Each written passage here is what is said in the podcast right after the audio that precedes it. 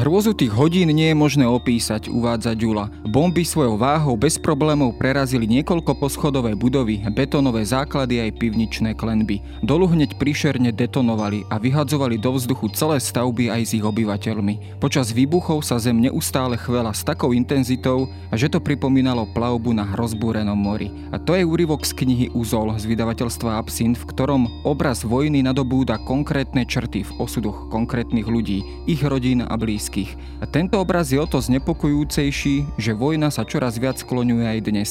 Pre väčšinu z nás nečakane a náhle, keď sa pozeráme na zábery zničených miest za našimi východnými hranicami. Vojna, o ktorej ale bude teraz reč, sa týka jedného z našich miest, nových zámkov, ktoré boli v priebehu niekoľkých mesiacov v rokoch 1944 až 45 prakticky zrovnané so zemou. Boli však len jedným z mnohých tragických príkladov hrôz druhej svetovej vojny. Prečo sa práve nové zámky stali terčom leteckých bombardovacích útokov a čo z týchto dní zostalo v lokálnej pamäti ich obyvateľov. Počúvate Dejiny, pravidelný podcast denníka Sme. Moje meno je Jaro Valen, som šéf-redaktor časopisu Historická reví a rozprávať sa budem s autorom spomínanej knihy Uzol s Marekom Hudecom.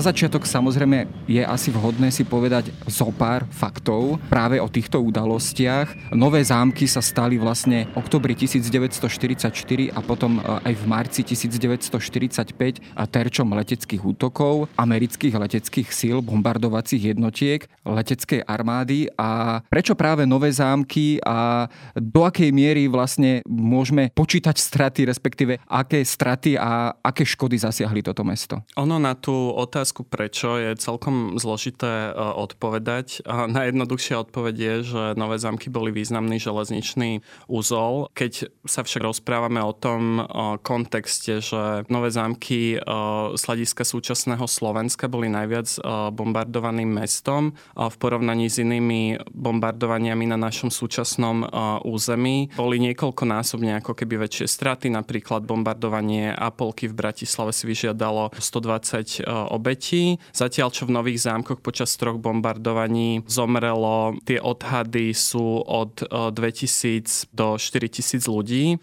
s tým, že mm, oficiálne čísla z matriky boli iba 400, ale to boli iba tie riadne ako keby identifikované obete. Tam sa asi do toho počítali, do tohto súčtu zrejme nielen obyvateľia, aj, áno, ale aj vojaci, aj, železničiari a tak ďalej. Áno, cestujúci. taktiež ako keby cestujúci e, z okolitých dedín, ktorí práve v tom čase boli v meste. Hovorí sa teda, že ja som to aj v úvode spomenul, teda, že nové zámky boli prakticky zrovnané so zemou. Vieme to nejako percentuálne vypočítať alebo uviezť na nejakých číslach? Dve tretiny domov boli zasiahnuté, jedna tretina bola neobývateľná a tá ďalšia tretina sa musela ako keby nejak obnovovať. Treba asi tiež uviezť jeden dôležitý fakt, že nové zámky v tomto období neboli súčasťou slovenského štátu ale, alebo Slovenskej republiky, ale boli súčasťou vlastne po viedenskej arbitráži v roku 1900 1938 boli súčasťou Hortiovského Maďarska. Ako sa povedzme toto práve táto vedenská arbitráž, keď sa pozrieme vlastne k začiatkom vojny alebo, alebo ešte pred začiatkom druhej svetovej vojny, ako sa aj premietla do života tohto mesta? Ešte sa vrátim k tomu kontextu, čo sa pýtal, že prečo boli bombardované. Keď si zoberieme nové zámky v kontexte Slovenska, najzničenejšie mesto. Ale v kontexte uh, bombardovania na území Maďarska, ktoré bolo oveľa väčšou krajinou, tak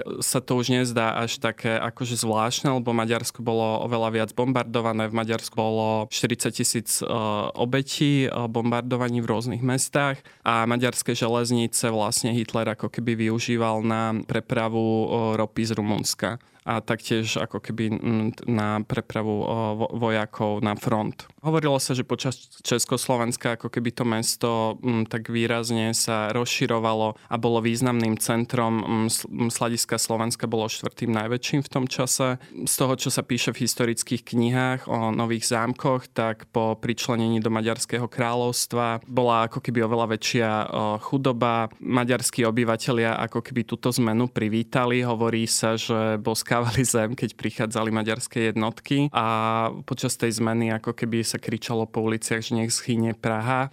Českých občanov vyháňali. Vlastne aj na, hovorí sa, že na ulici, na ktorej žijem pod Lipami, tak to bola kedysi ako keby ulica, na ktorej vlastne Česi žili a boli proste vyhnaní Ty si teda predpokladám novozámočan, čiže e, toto mesto dobre poznáš. Do akej miery je aj tá pamäť e, na tieto udalosti, či už samotného bombardovania, ale aj teda života za druhej svetovej vojny stále prítomná v tomto meste? Tak ja si myslím, že keď sa ľudia začnú pýtať svojich starých rodičov, zistia, že tí, čo boli na území Nových zámkov, tak každý z nich má nejakú spomienku na túto udalosť. Podľa mňa to bola veľmi veľká trauma. Mm, ja som sa vlastne do toho výskumu pustil, pretože keď som mal nejakých 13-14 rokov, tak stará mama nám napísala svoju spomienku na to bombardovanie a v tom čase som to nevedel ani úplne pochopiť, že čo všetko to akože zrejme v jej živote znamenalo. A aj tí pamätníci a pamätničky, s ktorými som sa rozprával, ktorí ešte žijú, tak e, pre nich bolo veľmi dôležité ako keby o tom hovoriť aj, e, že vlastne niečo o tom ako keby vyjde a trauma mm, sa ako keby nejak pripomenie celému Slovensku, lebo povedomie je, že sa e, na Slovensku o tom veľa nevie a aj ten úryvok, čo si čítal na začiatku, tak to je vlastne z archívneho spisu jedného novozámockého úradníka Ďulu Vagoviča. Keď som čítal tie spisy prvý raz, keď som ich našiel v archíve, tak akože možno budem preháňať, ale pripomenuli mi tie hrozné opisy, v niečom atmosféru knihy Johna Herseyho Hiroshima a vlastne aj vtedy, keď som to čítal, tak som si hovoril, že o tom to sa proste nevie a že, že, že to bolo až také, že mi vyrazilo dých vlastne, aké hrozné to až bolo. Z a, akých materiálov si vlastne čerpal, alebo respektíve koľkých ľudí si aj oslovil, pretože tá kniha je postavená vlastne aj na rozhovoroch s pamätníkmi a takisto sa aj opiera o pamäte alebo zápisky ľudí a takisto samozrejme aj o vedecké články, historické práce rôznych autorov. Z čoho všetkého si teda konkrétne vychádzal, alebo aký materiál si nazbieral? Oslovil som v prvom rade novozámockých historikov. Tomáš Lang e, sa venuje holokaustu na južnom Slovensku a má túto časť dejín zmapovanú. E, v múzeu sa týmto dejinám venuje pán Pavol Rusnák. Je viacero občianských združení, ktoré, ktoré sa tejto časti dejín v meste venujú, napríklad e,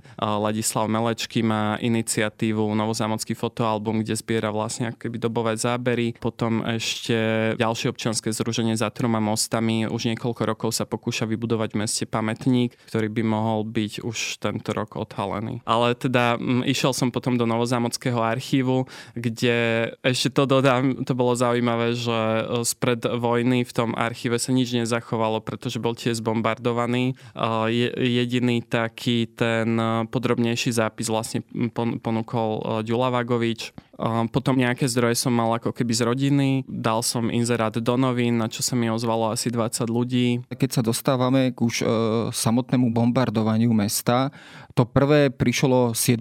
októbra 1944, čo bolo vlastne cieľom alebo terčom týchto, to, tohto útoku a teda o aké letecké sily teda vlastne išlo. Boli to vlastne americké, teda americká letecká armáda, ktorá vlastne bombardovala viacero cieľov v našom okolí, teda nielen Slovensko. A bolo to vlastne veľmi nečakané pre obyvateľov nových zámkov, pretože m, mm, tie sirény ohlasujúce nejaké útoky sa ozývali už predtým ako keby dlho. A väčšina obyvateľov si myslela, že mesto nebude bombardované, lebo m, mm, sa spoliehali na to, že československý prezident prezident Edvard Beneš dohodol to budúce Československo povojnové, že, ako ne, že sa nebude naň útočiť, alebo aspoň takto si to oni mysleli. A vlastne tie sirény sa teda ozvali aj 7. oktobra, ale mnohí to brali na ľahkú váhu, mnohí sa ani nešli, nešli skryť. Cieľom bola železničná stanica, tak ako aj potom vlastne neskôr pokiaľ hovoríme o tejto železničnej stanici, aká to bola oblasť, pretože myslím, že v jej okolí bola aj taká ako keby veľká tá železničná e, komunita, alebo bola to zastavaná oblasť, teda že okrem, okrem tých priemyselných objektov padli za obeď tohto bombardovania teda aj tie civilné ciele? Samozrejme, no tak okolo železničnej stanice v tom čase boli hlavne ako keby rodinné domy, aj z jednej, aj z druhej strany. Vlastne za to železnicou bola kolónia zvaná za troma mostami. Tá za zástavba je tam dodnes. A mnohé bomby ako keby popadali už nedaleko centra, ale stále blízko železničnej stanice a k tomu sa asi dostaneme, že mm, potom vlastne jedno bombardovanie zničilo aj hlavne centrum tá ďalšia vlna, alebo to druhé bombardovanie prišlo, myslím, že o týždeň Áno. na to, 14. októbra. Opäť myslím, že asi s rovnakým cieľom, teda železničná stanica. Samozrejme, tam neboli len miestni obyvateľi, ale boli tam aj cestujúci. E, počítal sa teda aj pri takomto útoku medzi tie obete veľký počet práve takto cestujúcich železničných pracovníkov a podobne. Aké tam bolo zloženie vlastne tých, tých obetí? Hej, hovorilo sa, že pred železničnou stanicou bola veľká jama, kam sa šli um, cestujúci v 7 oktobra skryť pred tým bombardovaním. A jeden pamätník spomína, že na druhý deň, keď vlastne prišiel na mm, to miesto, kde mm, tí ľudia mali byť, takže tam bola púšť boli ale predsa len obyvateľia aj na toto nejako pripravení. Ty si spomínal, hej, že oni povedzme ten nálet ako keby nebrali príliš vážne. Mysleli si asi zrejme, že tie lietadlá len nejak tranzitujú po oblohe, ale predsa len bolo mesto vybavené povedzme nejakými protileteckými krytmi, ano. pivnicami a podobne, alebo to zobralo na ľahkú váhu? Áno, v meste boli dva kryty. Jeden bol pod budovou súdu a druhý bol pod františkánskym kláštorom. V knihe vlastne mám aj um, jednu takú spomienku z toho krytu pod kláštorom, čo je podľa mňa tiež ako veľmi taký uh, silný moment. A hej, ľudia sa väčšinou chodili skrývať uh, do pivníc alebo hlbili si jamy v záhradách a tam tie si zvykli iba prikryť. Treba povedať, že um, na Nové zámky padali bomby, ktoré detonovali až v zemi, čiže sa predpokladá a vlastne to aj Ďula Vagovič uh, spomína, že, alebo teda sa pýta, že ako veľmi tie kryty boli bezpečné. A v prípade, že by tá bomba padla presne na to miesto, kde sa tí ľudia uh, skrývali a detonovala by v zemi, tak neboli práve že vôbec bezpečné. Často sa stalo aj to, že v tých krytoch po tých detonáciách tí ľudia boli zaseknutí, že nevedeli sa vlastne dostať von.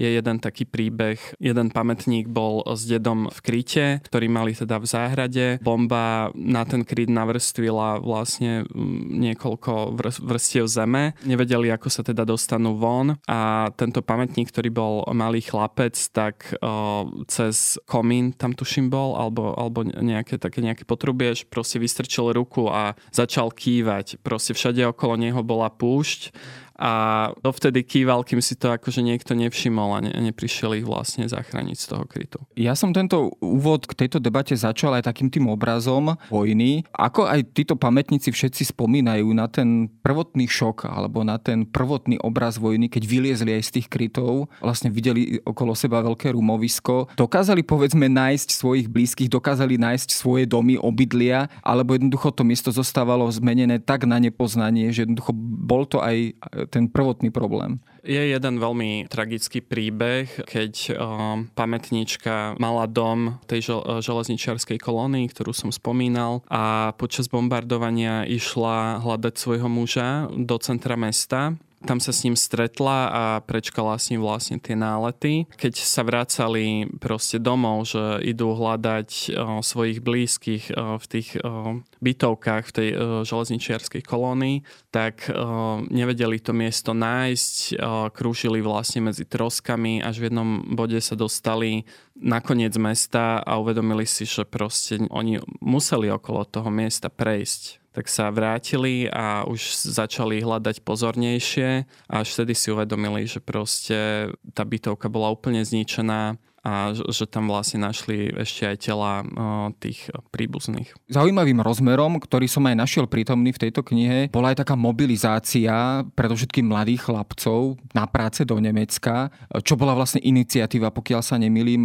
práve Nilašovcov. O čo konkrétne teda išlo, ako sa to premietlo do života mesta? Toto ma veľmi zaujalo, lebo tiež som o tom vôbec nevedel, že mm, Sálaši, vodca maďarských Nilašov, na konci vojny sa dohodol Hitlerom, že mu pošlo do Nemecka 100 tisíc chlapcov vo veku od 10 do 15 mm, rokov, ktorí mm, mali vlastne pomôcť pri protileteckej obrane a o, hovorí sa, že zomrelo 15 tisíc vlastne z nich, ktorí sa akože nikdy už o, domov nevrátili. Nie som si úplne istý, že koľky to boli z nových zámkov, tie čísla ako keby nepoznám. Poz- je však jeden príbeh, ktorý som vlastne aj v knihe zachytil, ešte žijúceho pamätníka, ktorého takto ako keby odvliekli do Nemecka s tým, že jeden deň iba rozvešali plagáty, aby sa tí chlapci dostavili a tvrdili im, že ich berú do Komárna a oni sa až niekde na Morave dozvedeli, že vlastne idú niekam úplne proste preč. A prežil ako keby niekoľko bombardovaní nemeckých miest a ušiel od, od tých nacistov a vlastnými silami s niekoľkými chlapcami sa uh, vrátil domov a on nepochádzal priamo z Nových zámkov, pochádzal z Beliec, ale študoval uh, na Maďarskom gymnáziu Novozámockom Pe- Petra Pázmania. Keď sa dostaneme už do roku 1945, tam sa asi prirodzene už očakávalo, teda, že z východu sa približuje e, sovietský front, alebo teda Červená armáda. Jednoducho bolo, bolo aj to mesto už v tej fáze, alebo psychologickej fáze, že už jednoducho nečakalo ďalšie bombardovanie. Konec koncov tá železnica bola už zničená, e, vojenský cieľ ako keby už v meste nebol nejak teda prítomný. Čakalo sa teda už len na prechod frontu, prechod armády a rýchle vyslobodenie sa vôbec pod týchto uh, vojnových okolností. Myslím, že obyvateľia a obyvateľky sa ani vtedy necítili, že úplne už tak upokojenie, práve naopak, že tie sirény zneli stále a tak, jak sa blížili tie tanky, tak uh, opäť väčšinu času trávili uh, niekde v pivniciach. Ale to tretie bombardovanie prišlo nečakanie hlavne preto, že ten letecký poplach bol uh, ohlásený, uh, lietadlá preleteli nad územím, vtedy sa ľudia skrývali preleteli, nič sa nestalo, letecký poplach bol uh, odtrúbený, ľudia vyšli na ulicu a vtedy sa tie lietadlá vrátili a začali sypať bomby.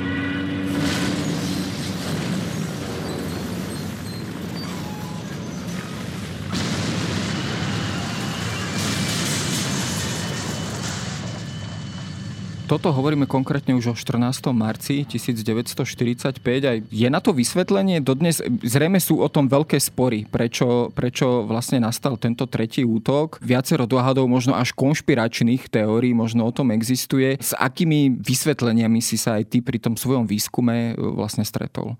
Bolo ich viacero, no. Jeden útok sa vlastne nestal. 8. marca mala 15. letecká armáda tiež bombardovať nové zámky, no kvôli hmle mesto nenašli a išli na sekundárny cieľ do slovinského mestečka Maribor. Čiže to mesto stále bolo cieľom a hovorilo sa o tom, že deň pred týmto útokom 14. marca, že v, v uliciach sa nachádzali nemecké tanky na hlavnej hlavnej ulici smerom od železnice do centra.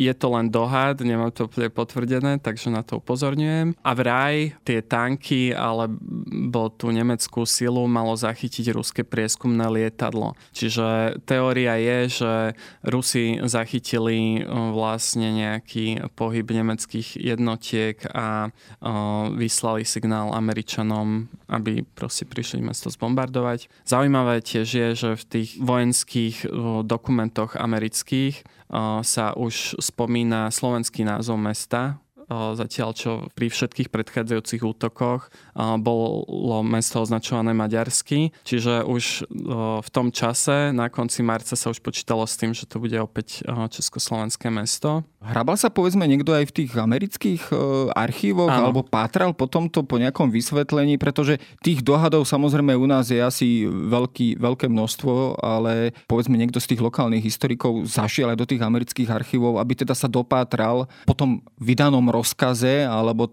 po tej vojenskej inštrukcii, prečo boli práve v, v tomto čase na Nové zámky zhodené Áno, bývalý prednosta mesta Peter Rák, um, akože zo svojej funkcie bol viackrát v Spojených štátoch a bol v tých archívoch, ale on nenašiel, jednak on zistil, že mesto malo byť bombardované aj týždeň predtým, ale nenašiel um, vlastne ten rozkaz, že alebo teda neviem, no predpokladá sa, že teda existoval nejaký dokument, kde bolo napísané, že bombardujeme kvôli tomuto, hej, že taký dokument on nenašiel, ale existujú dokumenty, mm, kde letci spomínajú vlastne na tento útok a tieto dokumenty mal napríklad pán Peter Kaša, ktorý napísal knihu o leteckej vojne počas druhej svetovej vojny. A čo sa z, z tých dokumentov dá vyčítať, tak ešte vlastne doplním, že počas tohto tretieho útoku, že tým je špecifický, že zničil vlastne celé historické centrum mesta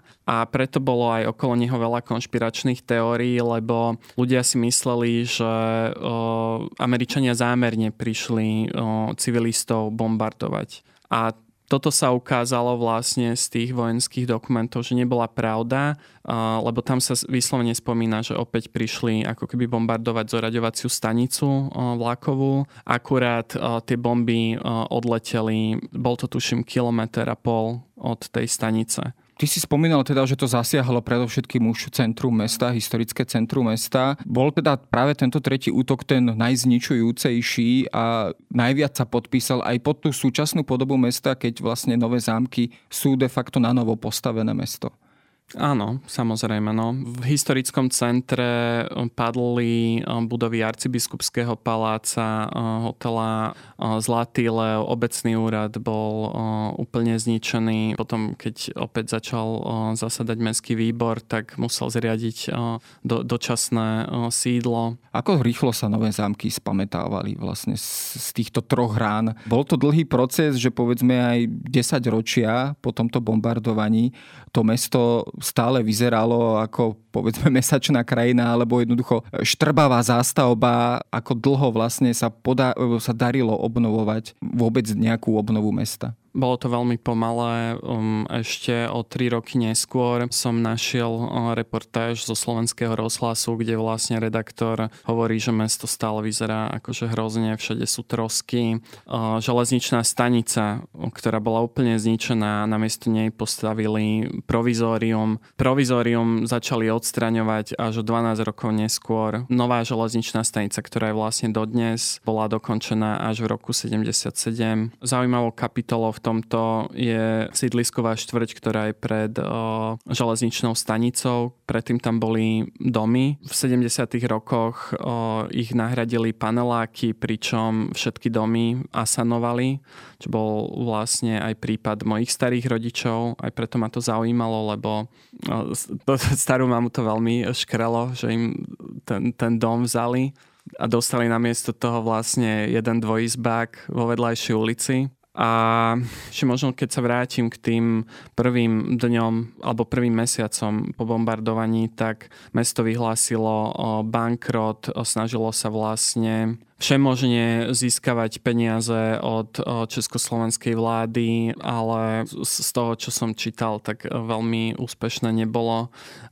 Vláda síce pritakala, že to mesto vyzerá hrozne a že je hrozne zničené, ale nejaké väčšie iniciatívy tam veľmi nevznikali a ešte, čo je ešte špecifické pre celú tú oblasť je, že v ďalších rokoch sa najintenzívnejšie riešila národná národnostná otázka, presuny obyvateľov. Ono to bolo úplne šialené, že najprv počas Československa tam prišli českí obyvateľia, ktorí boli počas vojny vyhnaní a po vojne sa vyhnali maďarských obyvateľov. Medzi tým bola zlikvidovaná celá židovská komunita, čiže aj tie rany na tom miestnom obyvateľstve boli veľmi prítomné. Nové zámky sú dodnes teda príkladom toho, toho jedného z tých najtragickejších prípadov vojny. Dúfajme teda, že už taká udalosť sa na Slovensku opakovať nikdy nebude a je to zároveň príklad toho, ako, ako o, vojna si nevyberá obete a nevyberá si často teda ani ciele a môžu sa jej cieľom stať vlastne všetci. O tom teda, ako to v Nových zámkoch e,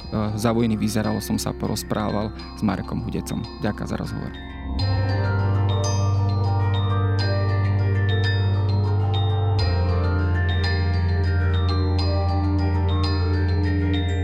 To je na dnes všetko. Počúvali ste Dejiny, týždenný podcast denníka Sme a historickej reví. Podcast Dejiny vychádza každý týždeň v nedelu. Prihláste sa na jeho odoberanie vo svojej podcastovej mobilnej aplikácii na platformách Google Podcasty, Apple Podcasty alebo v službe Spotify. Všetky diely nájdete aj na adrese sme.sk lomka dejiny alebo historickareví.com. Ak sa vám podcast páči, môžete ho ohodnotiť. Ak mi chcete poslať pripomienku, môžete sa pridať do podcastového klubu denníka Sme na Facebooku alebo mi poslať mail na adresu jaroslav.valent zavináč petitpress.sk Ja som Jaro Valent a na tvorbe tohto podcastu sa podielal aj Viktor Hlavatovič.